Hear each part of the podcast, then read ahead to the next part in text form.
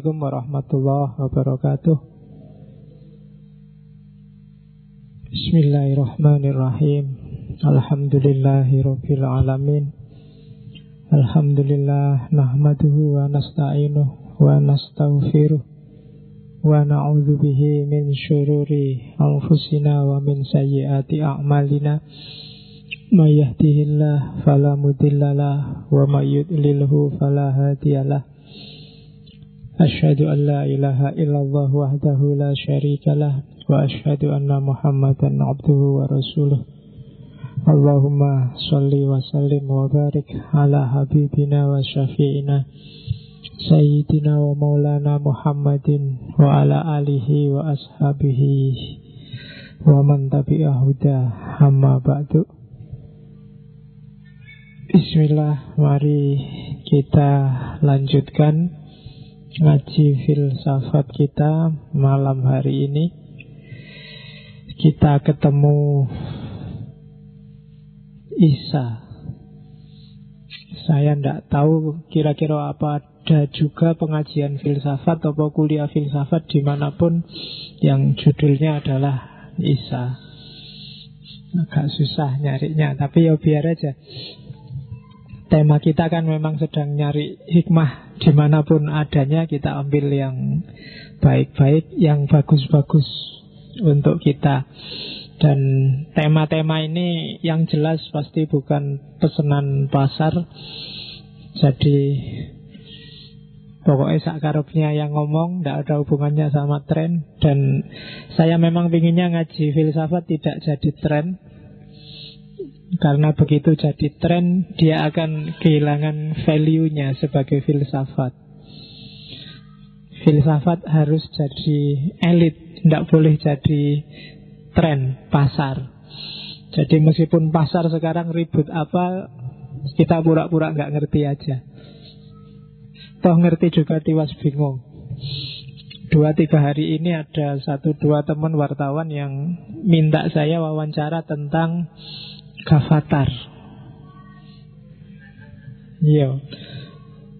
Janjane ya iso misalnya aku pingin gaya biar diwawancara terus lah daripada aku acting ngerti padahal ya memang ndak ngerti mending ndak usah. Meskipun media yang skalanya nasional daripada membohongi masyarakat seolah-olah ngerti-ngerti yo. Padahal ya ndak ngerti. Jadi terpaksa saya tolak atau kalau ada di antara kalian yang mau nanti tak rekomendasikan. Ini Pak yang siap diwawancara Mas Tentang Gavatar. Jadi itu Dan ngaji filsafat ini di, Dibuat santai aja ya. Tidak harus serius-serius. Yang waktunya belajar besok ujian Ya belajar roh Jangan dipaksa-paksain ngaji Nanti IP-nya jeblok Yang disalahin ngaji filsafat. Jadi belajar santai aja ini anggap aja tombo apa ya? Ndak tombo hati sih, ndak ada apa-apanya sama hati. Anggap aja ini ngaji tombo nganggur. Jadi ono ngaji tombo hati, ini ngaji tombo nganggur. Daripada nganggur ngaji hikmah dan manfaatnya pilihlah sendiri. Terus kalau waktunya pulang ya pulang ya, jangan nginep nanti dianggap pengajian ini menculik generasi muda untuk Ya, padahal kamu pulangnya nongkrong lama, temanmu nyari jangan-jangan diculik habis pengajian. Jadi ini dibikin santai dan saya sering wanti-wanti ngaji ini jangan berhenti di saya yo. Jangan ada otoritarianisme di level apa pun, termasuk di ngaji ini. Kalau dalam hidupmu anggap aja saya ini kayak apa ya? Kalau ilmu itu talang juga ndak, paralon bukan ndak. Anggap aja keni, kamu ngerti keni ya? Keni itu sambungannya paralon itu yang kedeng, ya itu kecil. Jadi ilmumu saya ndak tahu yang kamu jadikan tandon siapa, yang kamu jadikan paralon siapa, yang kamu jadikan keran ilmumu siapa. Tapi pasti bukan saya. Seandainya saya harus terlibat, ya keni wae. Keni itu cuma nyambung sedikit di antara semesta keilmuanmu yang lain. Jadi awas salah niat. Tidak usah memposisikan saya sebagai orang penting. Dari potongannya wis tidak mungkin jadi penting. Jadi biasa aja guru-gurumu masih banyak yang lebih besar, lebih penting. Yang harus kalian hargai. Jadi itu patokan-patokannya dan selalu saya tekankan tidak ada tujuannya apa-apa ngaji ini. Tujuannya kalau bahasaku mulung, pemulung hikmah. Jadi mulung itu kan nyari barang sisa-sisa. Kalau ada yang kecil-kecil yang bisa kita ambil dari semesta keilmuan besar yang bisa kalian temukan di kampus, di TV, di kitab-kitab besar, mungkin kita nyari sedikit-sedikit kita pulung. Jadi orientasinya ke sana. Oke, malam ini kita ketemu manusia-manusia langit. Kemarin ada yang tanya, Pak, manusia langit kok Nabi Muhammad nggak masuk? Ya, saya kemarin sudah ngomong waktu Maulud Nabi, Nabi Muhammad itu hidupmu. Dia orang yang paling dekat. Bukan orang yang levelnya sekarang kamu pelajari, tapi harusnya sudah kamu alami. Maka saya bilang nikmatilah Nabi Muhammad Alami dia dalam hidupmu. Kalau yang lain mungkin kamu masih belajar Tapi harusnya Nabi Muhammad kamu tidak baru belajar. Dia sudah sangat akrab dengan kehidupanmu. Namanya sudah sangat lekat di mulutmu setiap hari. Semoga juga sudah masuk di hati dan pikiranmu. Dan saya juga nggak akan capek ngomong itu karena semua balik, semua dai, semua guru, semua ustadz sudah cerita. Karena saya cuma pemulung, saya cari yang sisa-sisa, so pengerti belum diambil nanti tak tunjukin. Maka antara lain ketemulah Nabi Isa. Karena curiga saya, banyak di antara kita yang dalam tanda petik ya, saking tidak sukanya sama sesuatu, terus dibuanglah sesuatu itu semuanya. Padahal mungkin ada bagian-bagian tertentu dari sesuatu itu penting. Banyak manusia hari ini biasanya lebih mementingkan mankola daripada makola. Jadi lebih mementingkan siapa yang ngomong, bukan apa yang diomongkan. Kalau sudah dari kelompok yang kamu tidak seneng, kamu sudah jawab tidak duluan. Kamu sudah anti duluan. Padahal yang namanya hikmah itu kan bisa dari apa saja dan dari siapa saja. Bahkan di Indonesia, di Jawa ini, peristiwa apa pun Bahkan yang paling pahit sekalipun kamu disuruh ngambil hikmahnya. Jadi kalau urusannya hikmah tidak harus dibatasi tokoh siapa, aliran apa, grup apa, tapi dari apa pun dan siapa pun kamu bisa mengambil hikmah. Apalagi dari beliau alaihi salam Isa Oke, itu pengantarnya. Ya, jangan khawatir nanti kita temanya variatif. Timur Barat, Timur Barat terus. Setelah ini Saya akan ngomong Saya apa ya kemarin tak rencana. Malah lupa lagi karena rencana ini berubah-berubah terus. Kemarin yang saya ingat ada yang minta Hitler. Eh, Saya lupa. Ada yang minta Abu Jahal ada yang minta Loh ndak apa-apa Setiap tokoh bisa kita ambil hikmahnya kan? Ya nanti next time Mungkin entah kapan kita pasti akan ketemu tokoh-tokoh itu. Mungkin yang Hitler nanti kita kelompokkan Dengan tokoh-tokoh besar yang jadi Kepala negara atau presiden.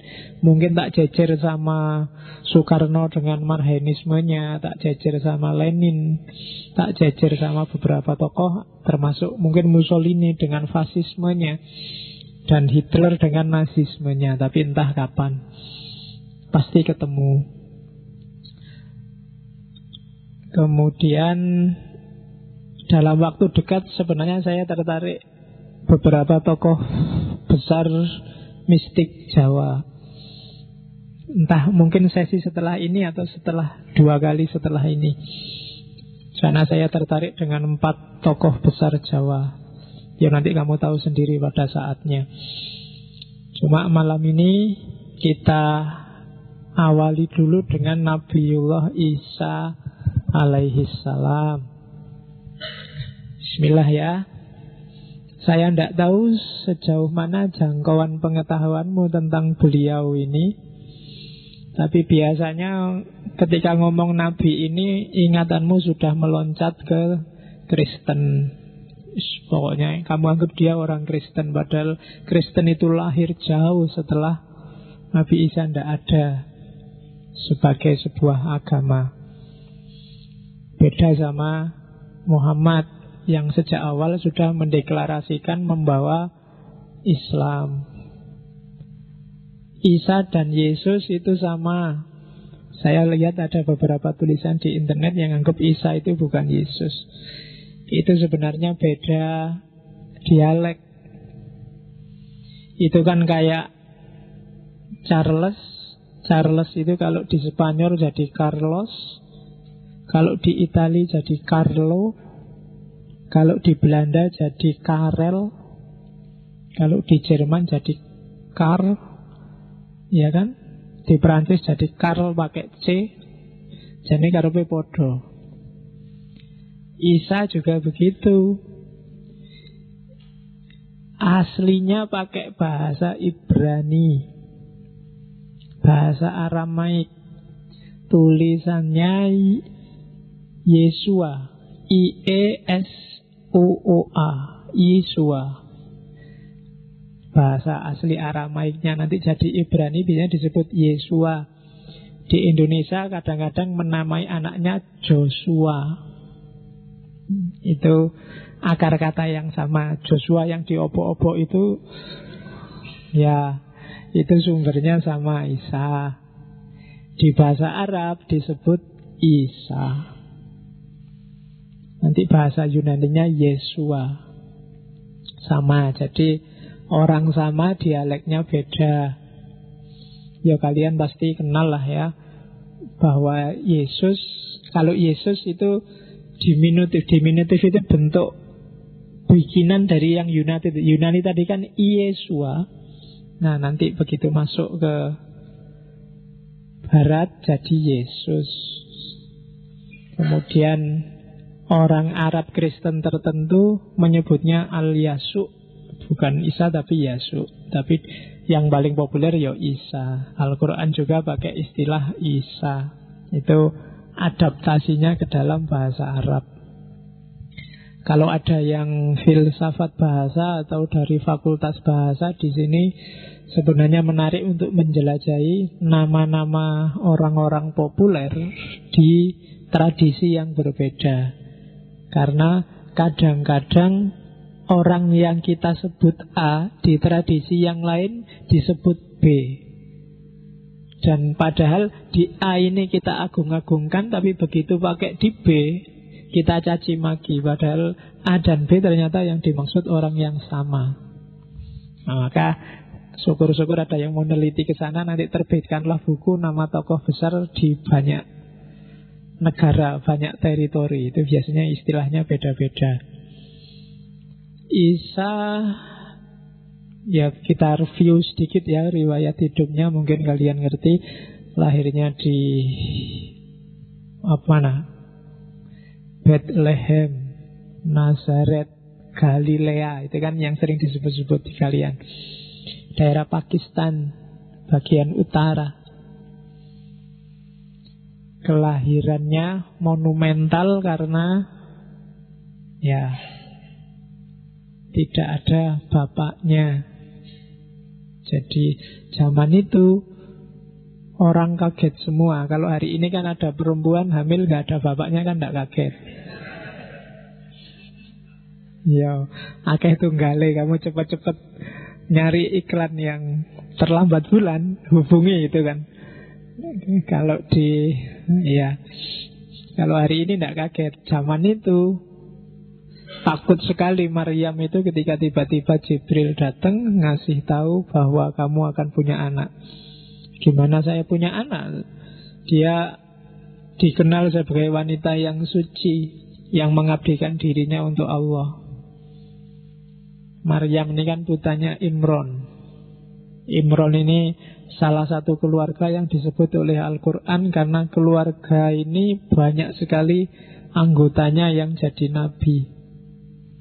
Jadi kalau di Jawa namanya terah. Terahnya Imron ini terahnya nabi-nabi. Termasuk nanti ada Nabi Zakaria, ada Nabi Yahya, dan kawan-kawan. Jadi dia Maryam ini putranya Imron yang diasuh oleh Zakaria.